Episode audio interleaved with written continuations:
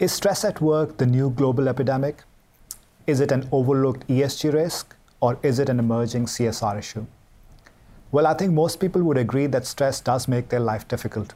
But what exactly are companies doing about it?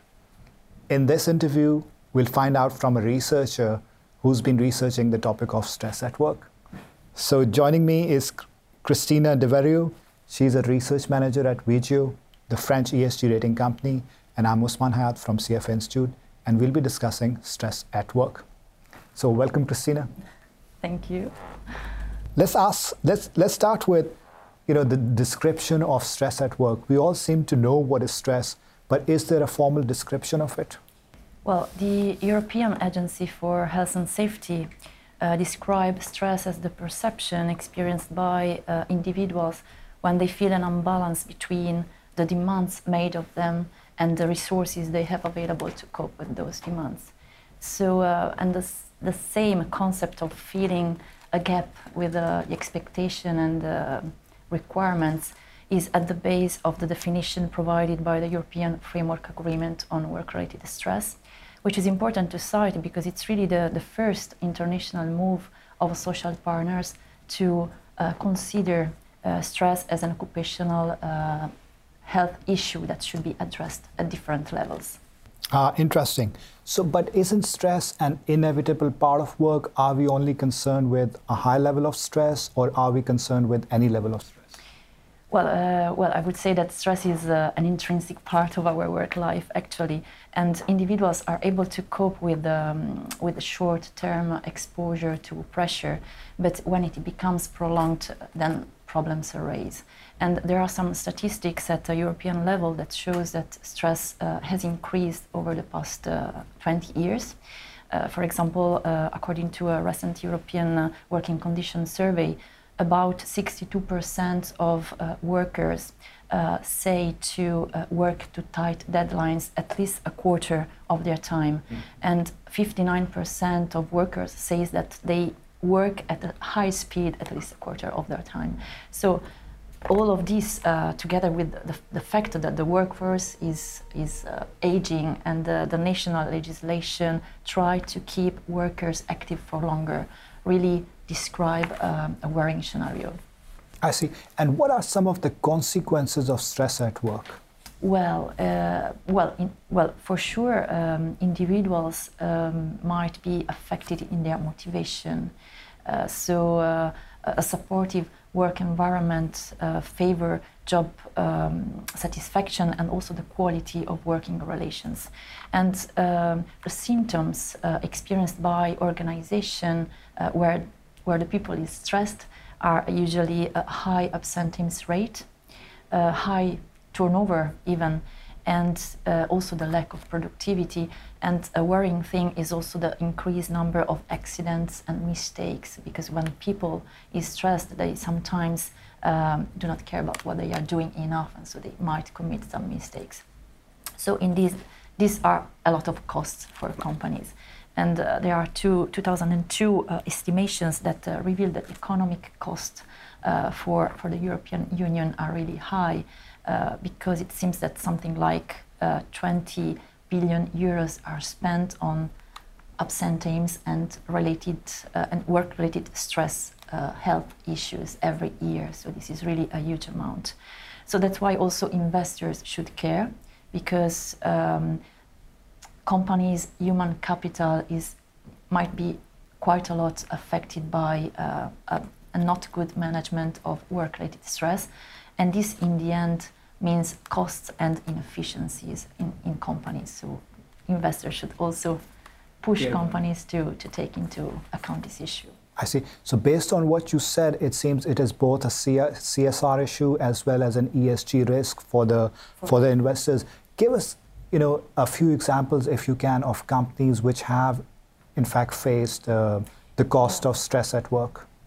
Well, a very well-known case is France Telecom, that between when between 2008 and 2011, there were a number of suicides in the company, and they were partially, probably, not only, but partially connected with the restructuring that the company was ongoing, and so the pressure to employees. There was also a formal investigation of the former head of France Telecom on that. Another case was Renault. In 2011, the court of Versailles confirmed the gross negligence of Renault because of the suicide of an employee. So it seems that the manager was not able or didn't care to support this employee enough, and also his working hours were really considered excessive by the French work inspection.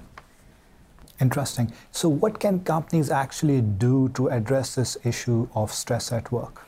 Yeah, when we have to rate the company's efforts in this field, we try to see which are the interventions that they have in place. So we divide, or interventions could be on three levels. So the first level are just monitoring of the consequences of stress, and eventually treating the diseases connected with the stress. A second level is corrective measures. So when companies really provide managers and employees with tools to detect the early symptoms of stress and do something with that. And the most important for us, but not only for us, initiatives are the preventive measures when companies really try to detect the sources of stress, again, in the work organization, in the work environment, etc., and try to eliminate them. So give us some examples of what would you consider good practices for managing stress? Well, yes, in the survey, the survey that we recently concluded, and that surveys companies belonging to our European and North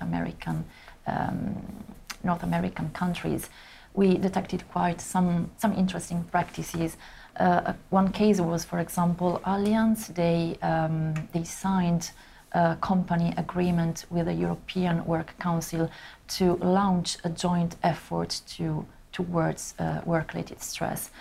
In French companies, we often find some dedicated department to stress prevention, which is another good practices.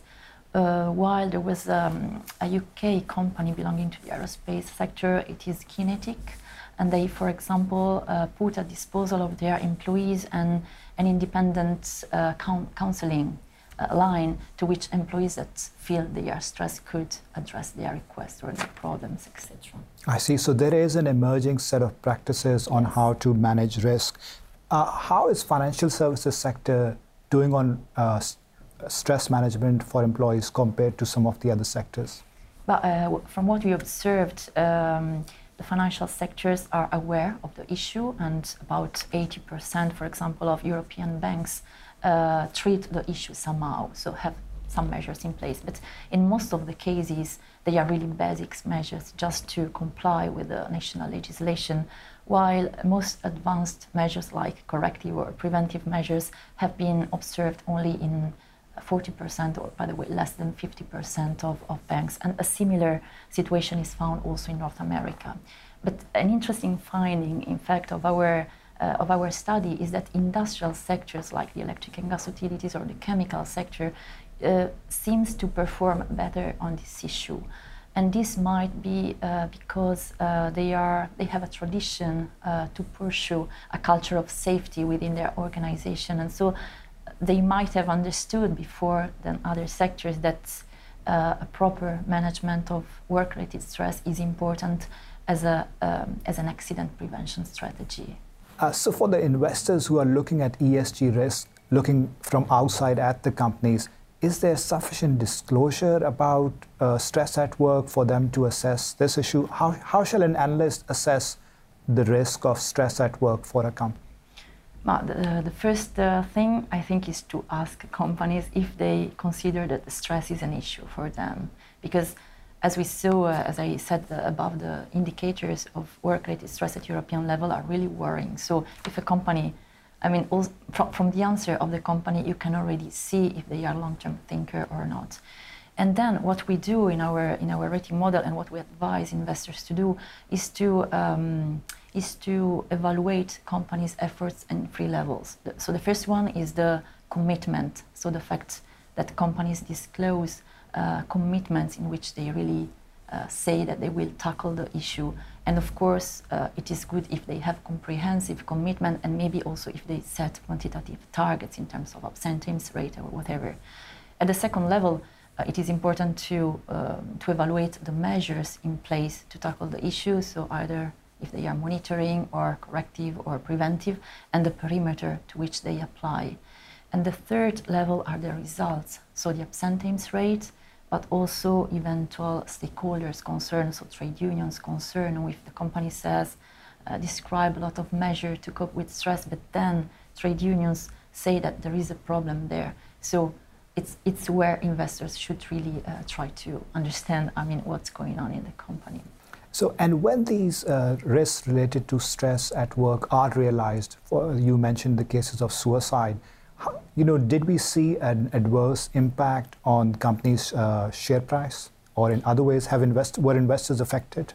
Well, we didn't measure it. It might be a suggestion for the next survey, but what we see is that, well, the human capital is affected. So, again, a stressed workforce means also a lot of costs for the company. So in a way, it has an impact on the long-term value of the company. So this concludes our interview with Christina on stress at work and the costs and risks for investors and the companies. Thank you, Christina, for your time. Thank you. Thank you for watching.